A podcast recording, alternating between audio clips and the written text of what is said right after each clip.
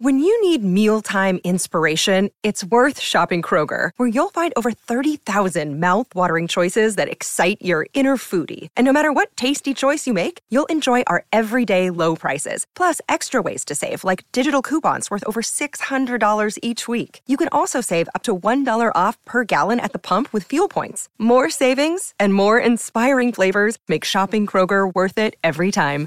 Kroger, fresh for everyone. Fuel restrictions apply.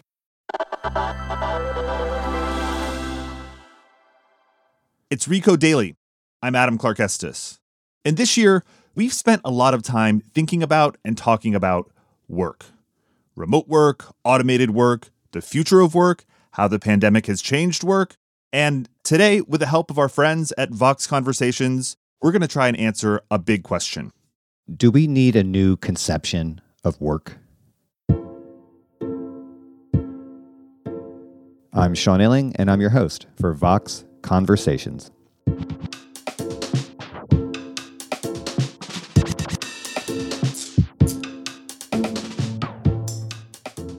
It's hard to track all the ways this pandemic has upended normal life.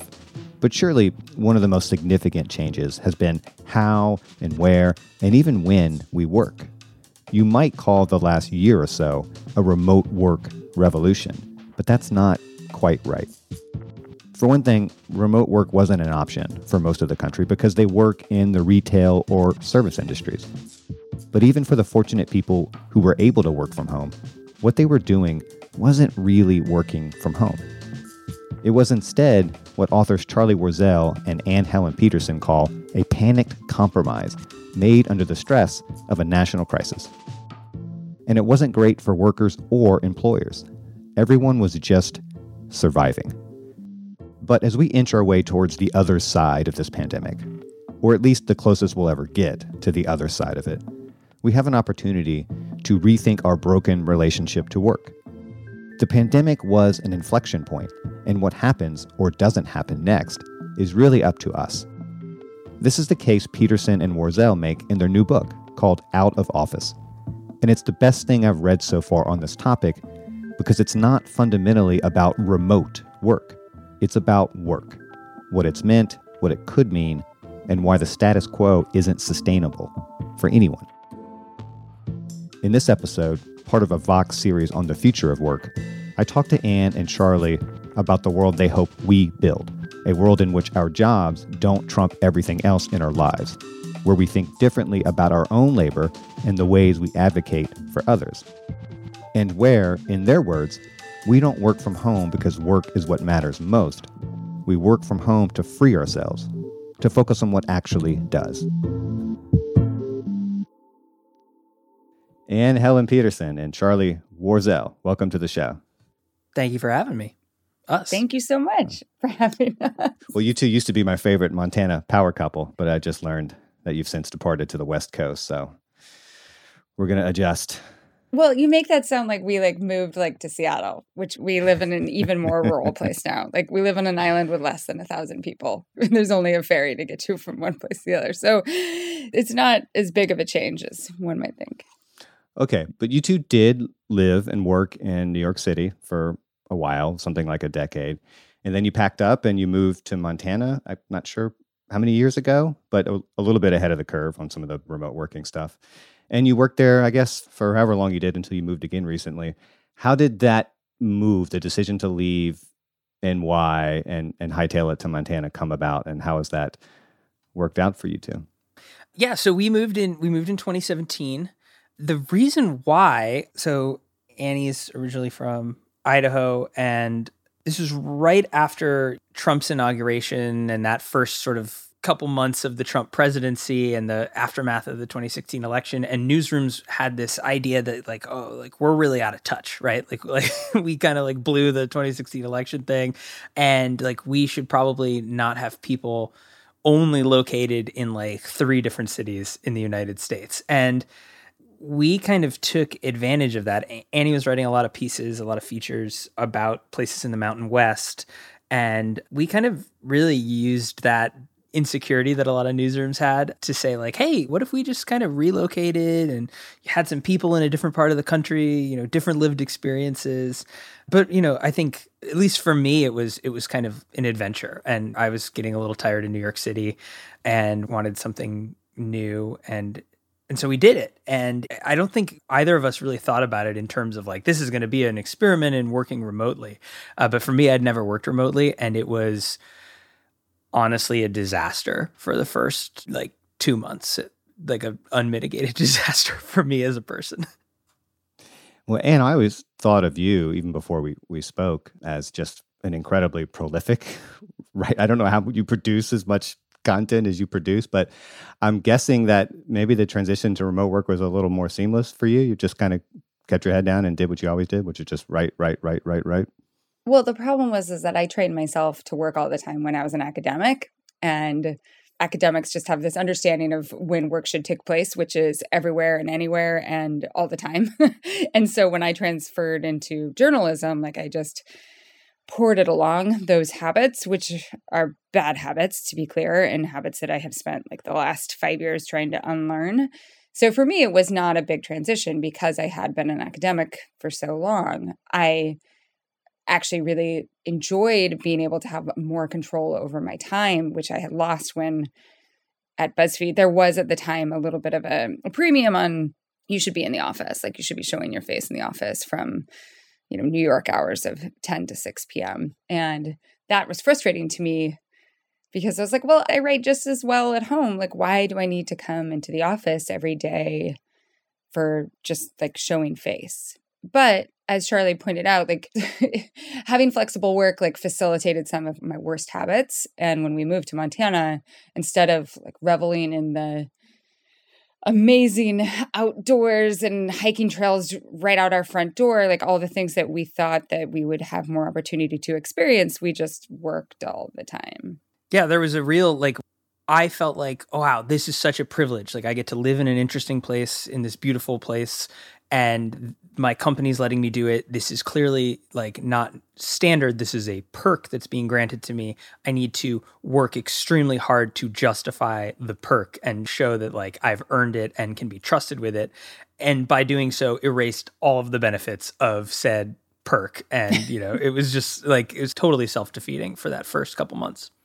That's probably a good segue into this book that you two have written together. And you know, let's just start here. I mean, how would you, both of you, describe what's happening right now with our whole relationship to work? I mean, is this actually a revolution or just a transitory shakeup to the status quo because of a, you know, once in a generation pandemic? Wow. I mean, great question. You know, the one thing we've been telling people about our book and about remote work or flexible work, like it's much less about where we're working and much more about how we're working. So I think that the paradigm shifts that have accompanied the pandemic have offered this opportunity to reconsider a lot of the practices that have been considered the status quo. Like something like being able to work remotely. So many companies could not conceive of a way that the work that they do could be done by people not in the office until they were forced to do it.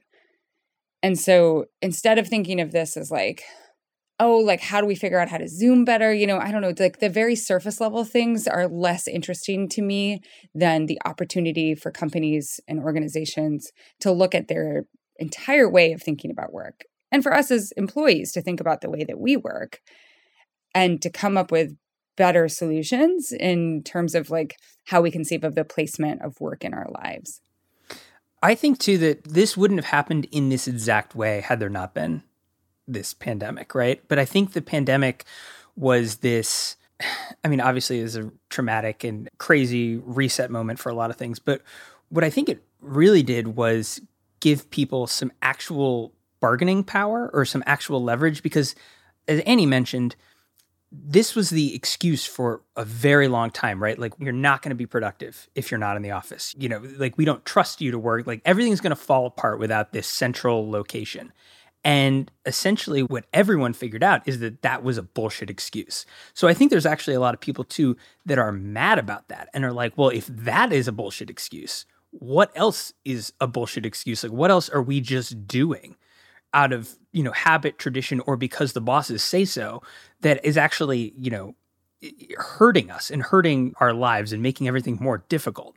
So I think that that like cracking that open and giving people, you know, that again sort of like leverage in their jobs is what's kind of created this moment and that is what we you know are most interested in exploring is that notion that anything is possible right now well as you say in the book we all kind of knew most of this already at least intuitively but the pandemic was one of those events that exploded normal and forced a collision with the obvious or made it impossible to pretend to not see what we could always see. I mean, even this whole idea of work that we were just kind of handed down this immutable thing, a thing you go to a place to do from Monday through Friday between the hours of nine to five. Where did that even come from? Is that just kind of a post industrial society construct?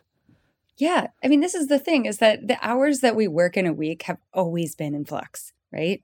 Like agrarian societies often like there were these periods where you would work really long hours and then during the winter there would be some things that you had to do but you would work much shorter hours in part because you worked during daylight hours. Like the industrial revolution there was uh, expectations of working all of the time and labor reforms like really fought for even sunday. And our understanding of like when we should work and how long is a normal workday like this is always changing and so I think it's very natural that we are once again considering when it, we should work, how many hours are necessary to do good work. You know, all of these things, they're not static, they are open for debate.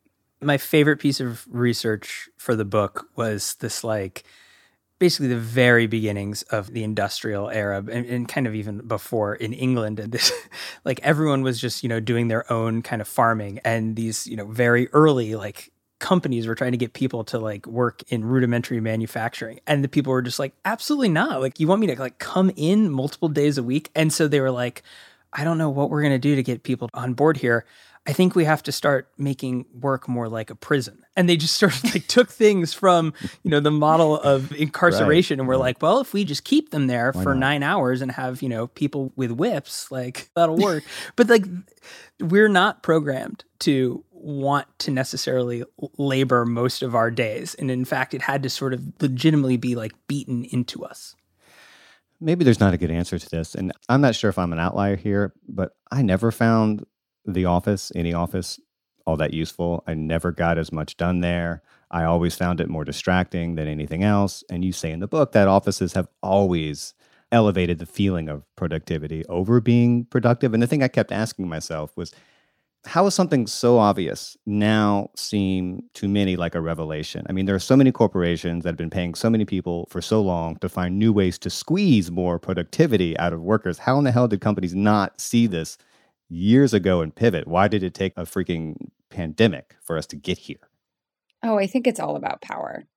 Because I think even the people who are trying to squeeze those hours of productivity out of workers, they still have egos and the way that managers and executives understand working and understand like the mechanism or the, or the visibility of work is by being in an office right? By doing those sorts of chit chatting in the hallway like all of the stuff that people are like it's essential part of the office. And it's like no this is an essential part of how this layer of management has come to understand how work works. And so i think even if you give executives all of the data about the increased productivity and what cutting office space from your bottom line would do in terms of profits, they're still like, but how would I know that my workers are working? Which is another way of saying, how will my workers know that I am the boss? Yeah, that I'm watching. Yes. Yeah. Well, you both did a ton of reporting for this. I'm curious. You talked to a lot of workers. You, you talked to people on the employer side. What did you hear most from workers um, about this last year or two? They drained, confused, excited about the potential of what's happening, or or what? I mean, it's difficult. Something we've tried to lay out in the very beginning of the book, and both of us have written about this sort of separately in our newsletters. I wrote about it for the Times at one point before we'd even conceived of the book. Is this idea that like the pandemic remote work is being conflated a lot with just remote work in general and flexible work in general. And that is what we've been through for the last 18 months and but especially during, you know, 2020 and sort of pre-vaccine. That's not really remote work, right? That's like laboring in confinement under duress, or some people have said it's, you know, you're basically living at work. You know, you're like homeschooling your children, you're hiding from a deadly virus. So, you know, when we talk to people from that end of things, they're incredibly burned out, incredibly tired and frustrated and, you know, stuck with these wall to wall Zoom meetings and like performing productivity now from the home in the same way they had to in the office except there's no you know like time when you get to clock out. And and so that's not the promise part of the flexible work ideal and hope. So that's one kind of change. But i think when we talk to workers now and and then when we were reporting the book the biggest thing is just the complete and total burnout and frustration and feeling that the way that we work is untenable. Like it's been so for a long time, but like the chickens have really come home to roost during this pandemic period. And I think that what's really interesting is you're seeing it across like not just knowledge work, but obviously in like the service sector, in healthcare, in all sorts of different regions. So it's a broad spectrum of careers and jobs, but you're also seeing it across age ranges. And one of the more interesting places I think where we're seeing this in general is with the youngest people who are entering the workforce, who are kind of looking at their parents or looking at the dismal way that millennials have had to enter the workforce and see sort of their lifetime earning potential not be the same as the boomers, et cetera. And they're asking very fundamental questions about like careers and whether that's a good deal. That structure of, you know, you work 40 years and then you get 10, 15 years at the end of your life to do the things you wanted to do. And I think that there's this whole kind of renegotiation, and it's all born out of this idea that, like, the way that we're doing things right now is not tenable and it's not really desirable. And I'll put this one to you. And eh, what did you hear from the employer side? Is it a lot of resistance, a lot of wariness? I mean, as always, as I think you just alluded to, I assume the instinct on that end is to make sure, no matter what, that the power dynamic doesn't tilt back too much towards the employees here? Yeah, it's a tough one. I think that tech companies in particular have been very open to continually rethinking what this is going to look like. For better or for worse, they are on the vanguard here, and we're on the vanguard even before the pandemic. Um, if you even look just like in the past 10, 15 years, like trends that start at tech companies filter down into the work world at large. And so I think what we're seeing in terms of policy from tech companies in terms of flexibility broadly, being able to live remotely long term. These are perks that are going to become more standardized over the years to come. But then I feel like I just hear a lot of resistance, right? Companies that are like, "But how are we going to make this work?" And confusion. How are we going to have an office space and keep paying for an office space if people don't want to use it? Or if they want to use it only intermittently. How are we going to come up with policies that are equitable when it comes to people who want to be in the office every day and people who never want to be in the office, or when it comes to onboarding people who want to live somewhere else? And I think this is kind of a combination of these two questions, but I see a lot of companies asking their employees for feedback on what they want it to look like moving forward and then not listening to the feedback. And that creates a really big dissonance and disconnect between the employees and their employers if they're asking for feedback and then not responding to that feedback. Yeah, a lot of what we're talking about here, certainly on the worker side, is this phrase work life balance.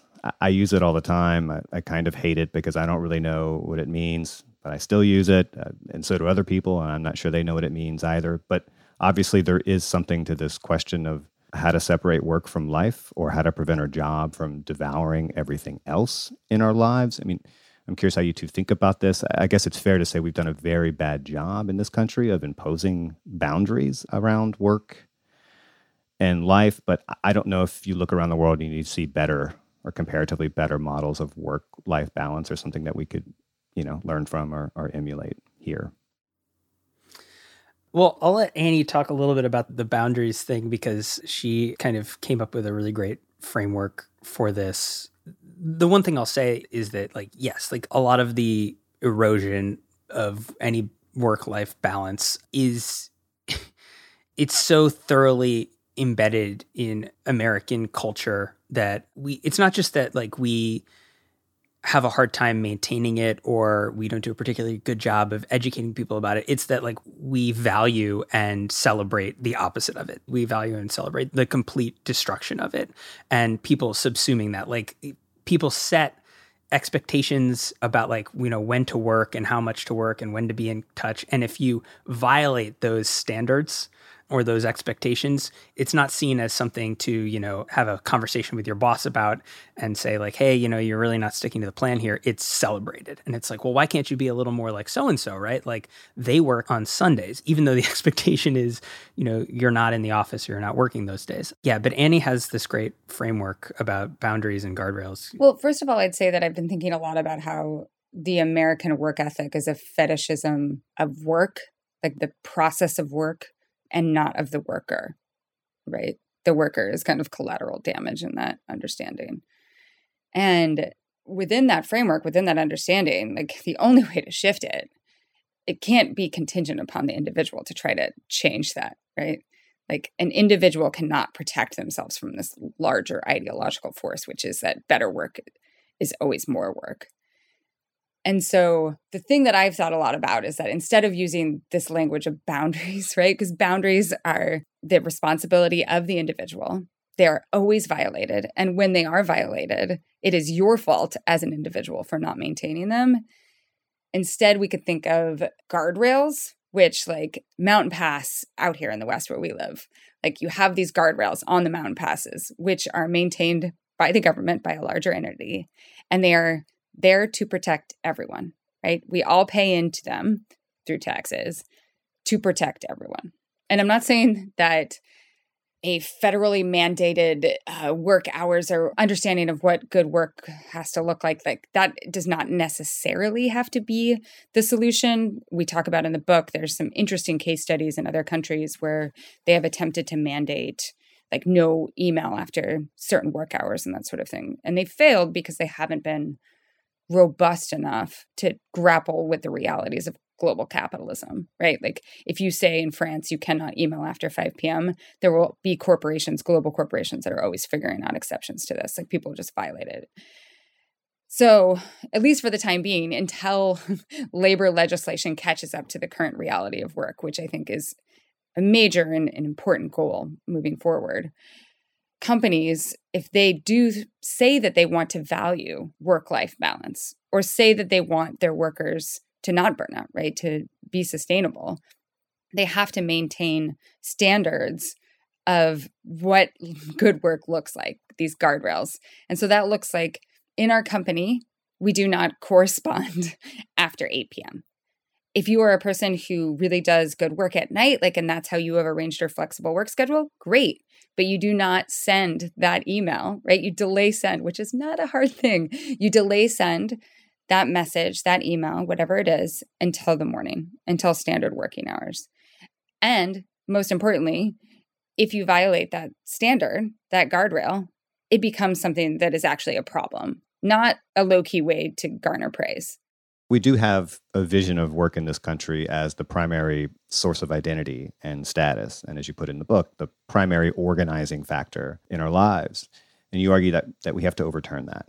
But what does work look like, or what does work mean once it's been decentered in the way you two think it should be?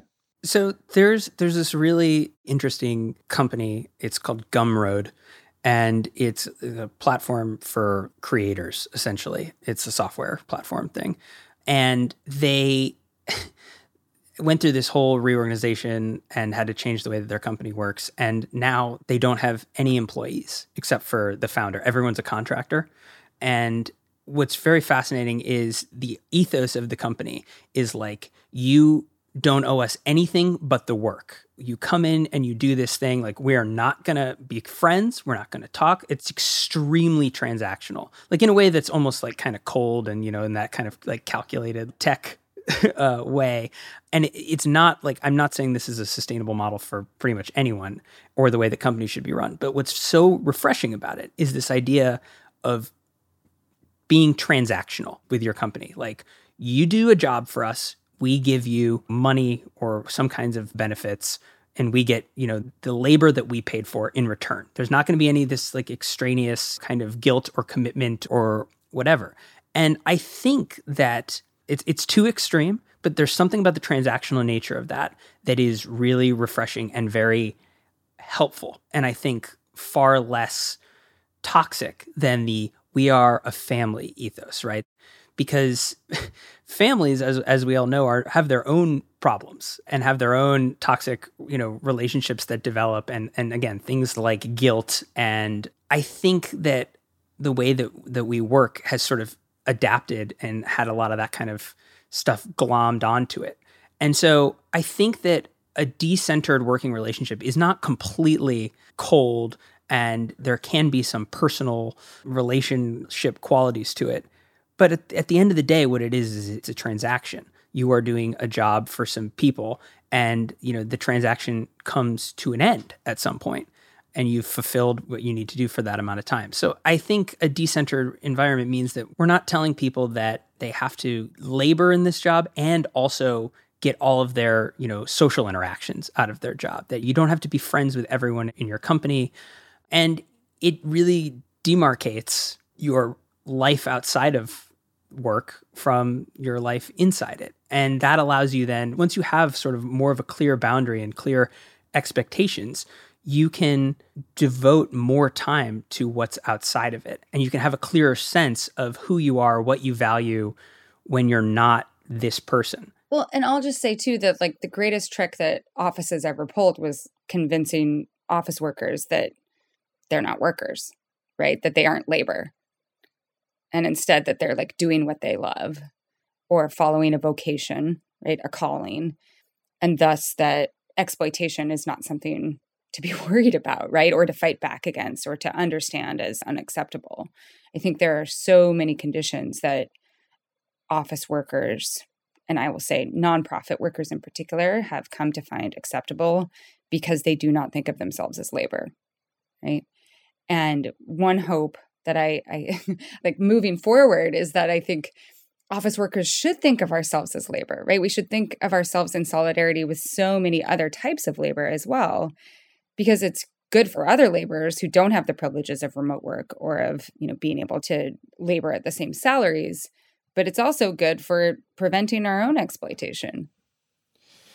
Yeah, you know, and a lot of this raises the question of what what will kind of rise up to fill the void in a kind of world in which work has been decentered. And you have a whole chapter in the book. It's a whole like big chunk. Yeah, on community, um, and namely the absence of it, right? And I guess you know, for me, it's it's very hard to imagine a world in which professional identity isn't the main identity if we don't have sources of connection and meaning and solidarity in our communities. And I guess that's a long way of saying it feels like the only natural ground for identity in a hyper individualistic society like ours is work.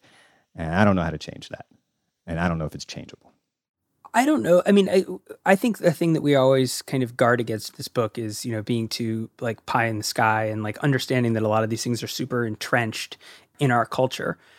But it becomes a self defeating mindset when you say, you know, well, you know, this is how we are.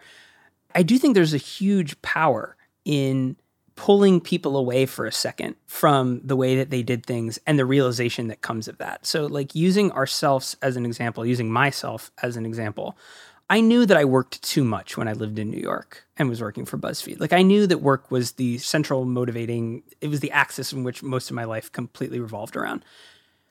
But when I left, when we left and moved to Montana, a month or two in, it became incredibly clear to me just how dominating that was. You know, the fact that like I had actually pushed a lot of my relationships out to make room for my work relationships and then extending those after hours. Like the people who I worked with, I mean, it's no coincidence like Annie and I met at work. Uh, but like our entire lives re- revolved around that. Like we went out at almost every other night with people and like were we talking about work? Sort of. Yes, no. But like those are you know, kind of technically like billable hours, right? And I didn't realize how one dimensional my life had become. I basically stopped doing things like hobbies. I certainly didn't interact with my community. Like work took up everything. And then once I was removed from that situation for a little bit, it seemed almost ridiculous. It was like, how did I not realize this was happening? And I'm not going to say that like I'm some community organization like Paragon. Like I, I still need to work on a lot of this stuff, but the clarity that you get from extricating yourself from that situation, from just trying to decenter work a little bit, I think is is super powerful. And I think that certain people have found that over this period of time. And the community element, I think, too, is becomes so refreshing. It is so great to interact with things, to give your time and your energy and your focus to something that is generative in a way that work isn't. It fills a different need for people. And I think that that need's not currently being met. And it, it's wonderful when you do begin to start meeting it. I would say that most adults that I know that are about my age, so mid to late 30s, early 40s, find it really, really hard to conceive of taking regular time for anything in their life that isn't their job or parenting. Even carving out an hour a day or an hour a week for something like a hobby, or even more importantly, a commitment to something that is not related to your kid, right? So, like, not soccer practice, but like volunteering at any sort of organization that, again, is not related to parenting. It just feels inconceivable.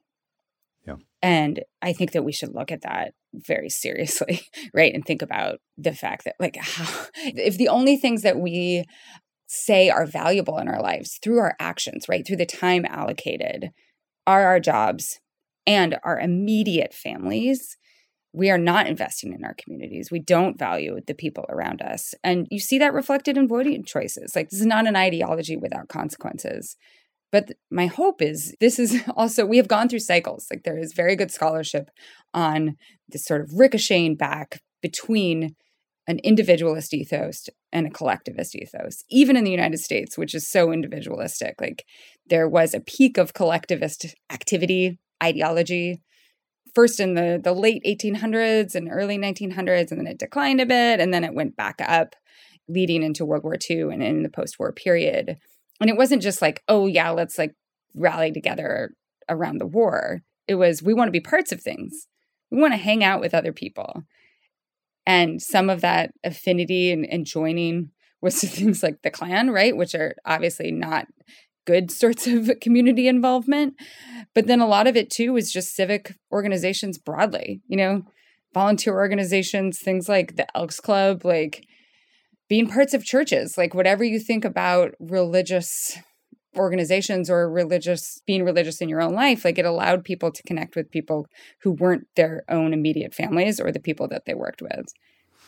It's made me think a little too about our community involvement now and how tethered it is to work. Like a lot of people's only volunteering happens because like JP Morgan has a let's go do Habitat for Humanity day or you know a lot of people only do service when they're in school in order to earn hours so that you know it can like look good on a college transcript or something like that. It's all attached to this kind of individualist achievement or being good at your job or checking this box.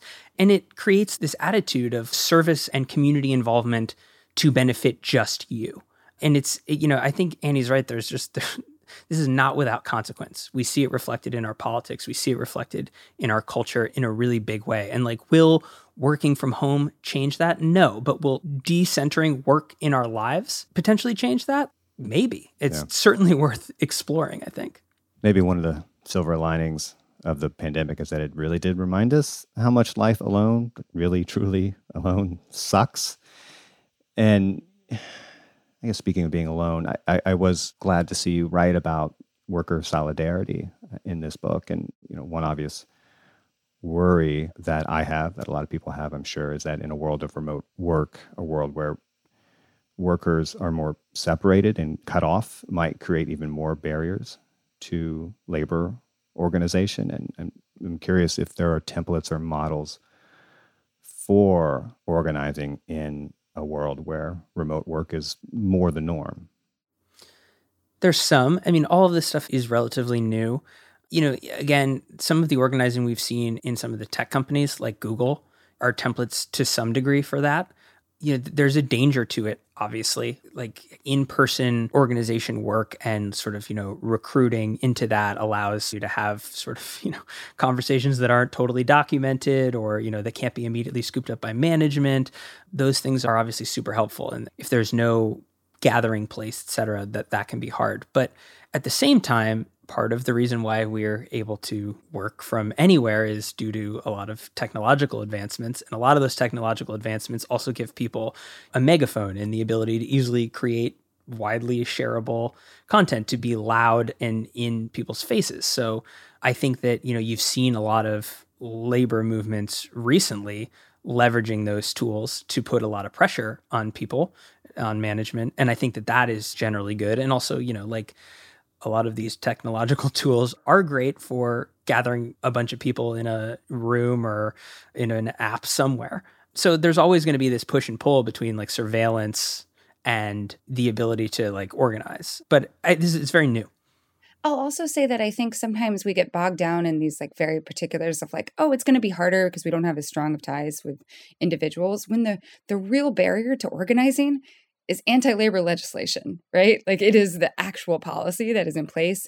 And more importantly, something that you hear labor advocates talk about a lot the current labor laws have not been updated in any meaningful way to address the fissuring of the economy, like the way that most people work today, the way that work seeps into corners of our lives, but also just like the freelancification of work as well. So, those I think are the much larger goals that we need to be talking about and advocating for instead of being uh, more concerned about, like, oh, if I'm not like going to lunch in person every day with the person next to me, it's going to be harder to unionize. It's going to be harder to unionize when it's so easy to union bust, right? Like that's the larger conversation. Right. And it does seem like employees have more and more leverage since they have more choices and employers will suffer if they don't accommodate remote work because their competitors will. But is that really true, though? Does the labor force have the kind of leverage it at least appears to have? I worry a little bit about inertia, but I also don't know how long uh, that can last if resisting it is just such obviously bad business. So there's interesting data that I saw about who is actually quitting, like where the numbers are coming from from the great resignation. And it's much more people in service work, retail work, people working in healthcare, that sort of thing. That doesn't mean that it's not happening in office work, but I think like when we think just in terms of bulk, it's really happening in these jobs that demand in-person interactions and that have become very hostile. Like people are just leaving those professions. At the same time, I do know that a lot of people have been quitting jobs that have become unsustainable to them, people in office work right? Or they just feel like the relationship with their employer has become so toxic that essentially no amount of therapy, like no amount of goodwill on the part of the employer can make up for that. And you see that, I think, in the fact that, like, for a lot of people, it's a good market, right, to get a new job. But I do think, like, this is something we talk about. It's really a good business strategy to start thinking about how are you going to retain employees who don't burn out and who have better productivity, right? Because oftentimes working less and working in a way that works for the rest of your life, like that is the way that you do really good work, clear work, creative work. And companies that are thinking about that are going to have better retention, are going to have better product. And I think that it's closed minded when companies don't think about those larger questions. Yeah. And one thing the pandemic showed, I think, in a very painfully clear way, is that our whole conception of essential workers is very blinkered. And so many of the benefits of remote work flow to privileged knowledge workers. And I certainly worry about the rest of the labor force being excluded from this. And in that sense, just deepening an already deep class divide even further. Yeah. I, I mean, I think that, like, it's not even equitable in knowledge work there's going to be a number of people who, you know, have a lot of labor capital because they're, you know, highly sought after developers and they can shop around at every different tech company for the absolute, you know, not best even salary, but best perk and just squeeze everything out of it that they want and need and get to work remotely that way. And then there's going to be more clerical knowledge workers at small companies that reluctantly offer remote work as a perk and then they get employee monitoring software that you know tracks their every click and their lives become you know like they're chained to their computers all day and can't leave. So i mean it's not even going to be equitable there. I think it's certainly a problem in that way and it's kind of why we wanted to do some of the focus on the community element of this because it's like if you do get that privilege of flexibility? Like what are some ways that it, you know it can be used to better your community to sort of reflect some of that back a little bit? And i think as we've seen and as we kind of believe it creates some of that solidarity between workers when you're out and you're spending that time in the community and and you're giving more of yourself back because you don't see yourself as you know just a knowledge worker you have sort of more of a three-dimensional view of your life I mean, I think about a lot of the things that I've actually written for Vox in terms of like, oh, why is the childcare system so broken? Or why is elder care so broken? And why have we not had the might, right? The collective will to change these fundamentally broken systems. And one of the answers that I get from people who work in these spaces is that the people who work in these spaces are so exhausted by the time that they're done with them, right? By the time that their kids age into uh, like a later age or by the time that their parents die, that there's nothing left to advocate, right? And there's certainly no energy to advocate while they're actually doing the work. And so I think about this in terms of people who work all the time, right? Or they work all the time and then squeeze in some parenting and they feel like there is nothing left of themselves. There is very little will to advocate for others when that is the case. I think Anne and I talked about this in our conversation that we did about burnout culture. And I think it's safe to say that all three of us here are, how should I put this, critics of capitalism or critics of a certain species of capitalism, maybe to be more precise, and the way of life it promotes. And in this book, you know, you write that the remote work revolution, if that's the right word exactly, can't fix the rot at the core of modern capitalism. And you may have answered this already, but I'll ask anyway. You know, what is the rot here that you have in mind, and why can't this shift that we're undergoing fix it? This is probably Annie. well, I mean, the rot at the core of capitalism is the always growth all the time mindset, right? That it's not okay to, to have a sustainable business model, that you always have to be accelerating, right? You always have to have more growth. Like the other day, someone was asking me about the decline of Peloton, right?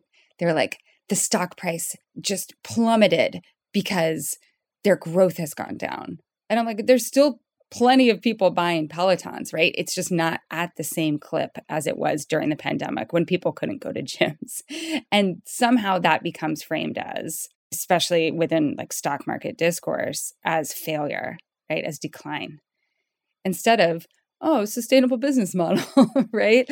And I, I don't know how to deprogram us from that thinking that we always have to be accelerating in that capacity and it becomes more than just like an economic framework it, it becomes like a value model right? Like I, I look in i guess my day job you know I, I write about all like the bad internet.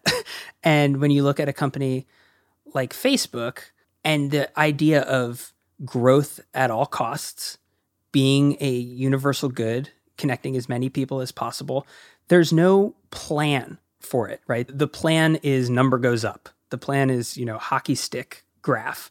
The plan isn't like logistical. Like, what do we do when we get those, you know, 800 million users in India? The value of growth, the fact that you did it, is the thing that becomes valuable. And I think like the most interesting thing to me and telling thing is Facebook has been through the absolute worst PR cycle of its life over the past like demonstrable proof from inside the company of ways in which the platform is harming people across the world and causing, in some places, like civilizational collapse kind of stuff. And then Facebook announced, like, hey, we're expanding into the metaverse. We're going to try to, you know, basically colonize a new branch of the internet. And the stock price goes up because, like, that's what the value is. The value has nothing to do with morality or anything like that, or sustainability or whether or not this is the thing that brings people any modicum of joy or you know social utility or good it's legitimately like how far do your tentacles reach across the globe and at what pressure do they squeeze and that is what is valued. So that's the Harad. and I understand why people become obsessed with it, with making more money in their own lives at whatever cost, because when you do not have social safety nets, either from the government or from your community, in part because you have been so eagle eyed on like always getting more money, then you need more money in order to survive in old age, in disability, in infirm. Like we've eviscerated the social safety nets, which mean that people have to work harder in order to protect themselves, which means that they're less likely to restore the safety nets that would allow people to work less, right? It's a vicious cycle. Yeah, as much as I want to keep taking the sledgehammer to neoliberalism here, I'm gonna I'm gonna back away. I'm gonna back hey, away. I didn't say slowly. neoliberalism. I didn't. I know I did it. I did it. I'm the one. If you had that on your bingo card, uh, listeners, you can, you win.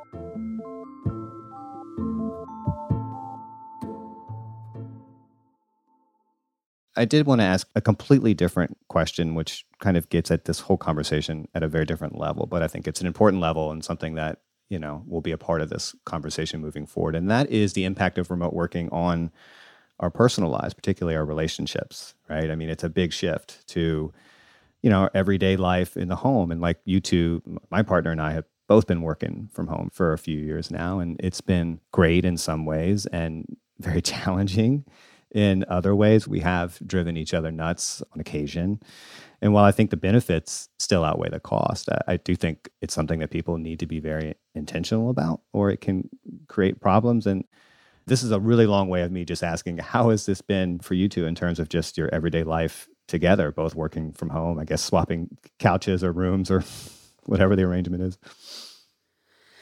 You used the word that I think is, I mean, it's probably the most repeated word in the book for us, which is intentional and intentionality, right?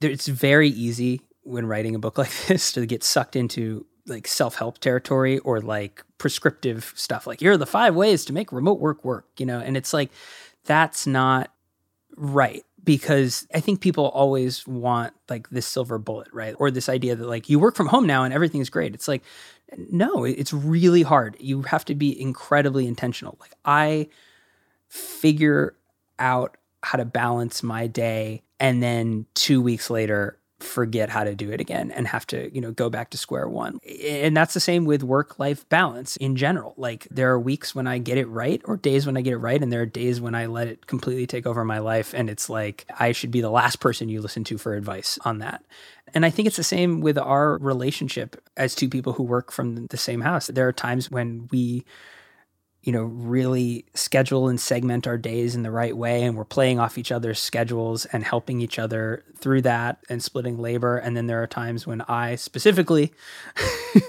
let it take over my life and a lot of labor falls to Annie and it's n- not equitable at all. And we have to deal with that. I think that's like the the general thing with this entire book. It, it- the two things I compare it to are therapy and working out, which is like there's no day when like your therapist tells you like you're done, that's it, you figured out your mental health. See you later, do whatever you want, and it's going to be great.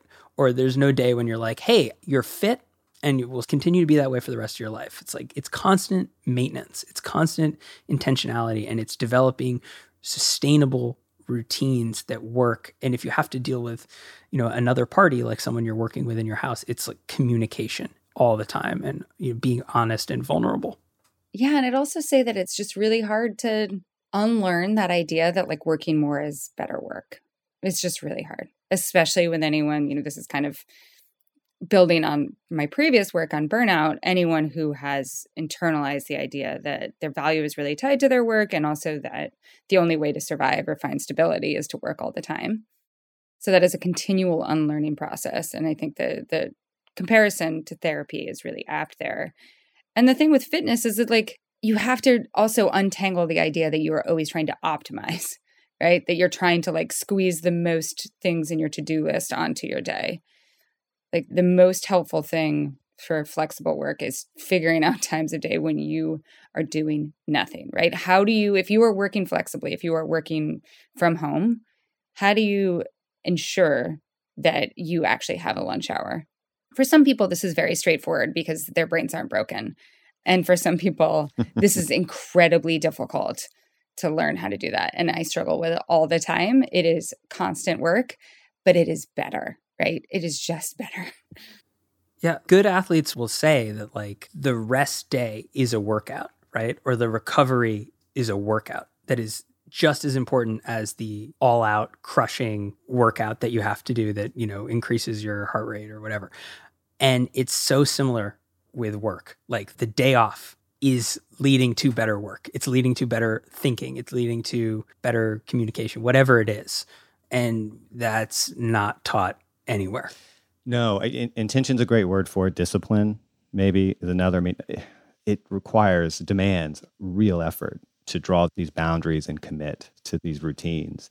And you have to stick to it. You know, you have to honor it because you will lose control if you don't. And, and those lines will blur into non existence and understanding too that you are pushing against the ideological tide, right? Yeah. You know, even sometimes like when we've talked to our parents, remember a couple months ago, like Charlie was talking about taking some time and his parents were kind of like, oh, well, isn't that not great for your work? Shouldn't you be dedicating a little bit more time to work right now? Even parents who really authentically want the best for us also have internalized this this work ethic that you know, passed down to us in different ways. But so it's it's a lot to unlearn. I would say because of our sort of like being ambassadors for remote work and such, that sometimes I don't want to be working from home. Like, you know, Annie and I have different personalities, and, and mine is just naturally a little bit more extroverted. And there are times when I get lonely or bored or actually really find having a conversation with someone face to face is generative. I'm not saying that there's some like water cooler magic and that's like why I'm good at my job, right? Like I think that that's super overblown. But I also think that like there is a kind of stimulation that you can get there or like a value anytime I have worked for a company and not on my own and been working remotely, I try to make an effort to go to like the headquarters, you know, quarterly or something like that. Because for me personally, it's a way that I feel connected, feel generative, feel assured that I'm doing a, a good job. And so I would say that, like, I think it's okay if you find yourself working from home and it's not a silver bullet. It's not, you know, solving every problem for you, or you feel like you need something more sometimes. Like, that's okay because everyone, everyone works differently. And that I think is a big point of all of this, which is just like we we created a way of doing things that is basically arbitrary, but we treat it like it's been handed down from the mountain on these stone tablets. And we can rethink all of that and build things that work for different people because everyone is different. Yeah, I think that's a nice segue to the, the last thing I wanted to ask. And there's a quote in the book, and I, I have it here. It's by uh, Scott Berkun, and he wrote books about the future of work make the same mistake. They fail to look back at the history of work, or more precisely, the history of books about the future of work and how wrong they were. As soon as I read that, I knew I wanted to ask you two when we look back at this period of work, a period pregnant with all this potential for change, what's the biggest thing you think we might have overlooked or underestimated? The dark one is that we underestimated the authority of companies and bosses who just put their foot down and say like no. Sorry. I know you like that but this isn't a democracy. This is a dictatorship. Come back to the office. And that's that. Like i think that's the dark way that that could go. I think in general we like to just media does this all the time but like turn everything into this binary right? Like we're all going to be we're all going to be working from home. What's an office? Like you're not going to have one versus, you know, we're all going back to the office. And like the reality is, it might be hard to see the change as seismic. But I actually think that even if it's really small, even if it's incremental, I think the seeds have been planted and like maybe it'll take a really long time for them to germinate but again just looking at things like gen z is just not having it man. Like they come in they come into offices and just there's naturally a culturally like a more outspoken nature and i think things like that you know over time are just going to be really interesting to track but we like to force stuff into binaries and say you know this is the way it's going to be when i think it'll it'll be way more nuanced. So something that i think that there actually has been a fair amount of writing about but there hasn't been a ton of attention to or uh, you know enough hand waving the ship is going down attention is I t- think we're taking a real step back in terms of gender equity in the workplace. I think that you're going to see seismic changes if we look back at the data in terms of women dropping out of the workforce en masse. Some of that has to do with workplace policies, but so much of it has to do with our abject refusal to solve the childcare crisis in this country. And so that to me points to the fact that like all of this is interlocking. Like you cannot just think, oh, if we just make better flexible work plans, this is going to fix a lot. This is going to be better for women in the workforce. Not if we don't have childcare options, right? Yeah. Well, one of the things I appreciate about this book is that it doesn't declare that this is the road we're going to go down. It just simply says these are the roads we could go down, and here's why. And I think that's the right, you know, tone to take in a book like this.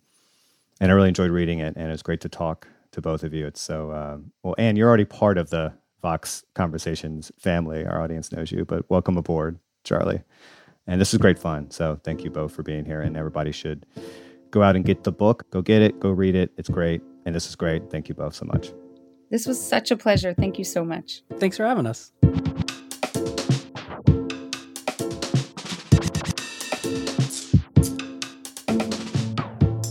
You can hear more of Vox's Future of Work series in episodes of Today Explained, The Weeds, and Recode Daily, wherever you get your podcast. Vox Conversations is produced by Erikk Geannikis. Our editor is Amy Drozdowska. Paul Robert Mounsey mixed and mastered this episode. Our theme music was dreamed up by the mysterious Breakmaster Cylinder, and Amber Hall is the deputy editorial director of Vox Talk. And thanks to Victoria Dominguez, the Vox Audio Fellow, for her help on this episode. If you like the show, let us know. Room for improvement? We want to hear that too. We're curious to know what you think, what you want more of, and what we could improve. And if you have ideas for future guests or topics, send us your thoughts at voxconversations at vox.com. And hey, if you did like this episode, share it with your friends and please rate and review. And join us on Thursday for a brand new episode of Vox Conversations.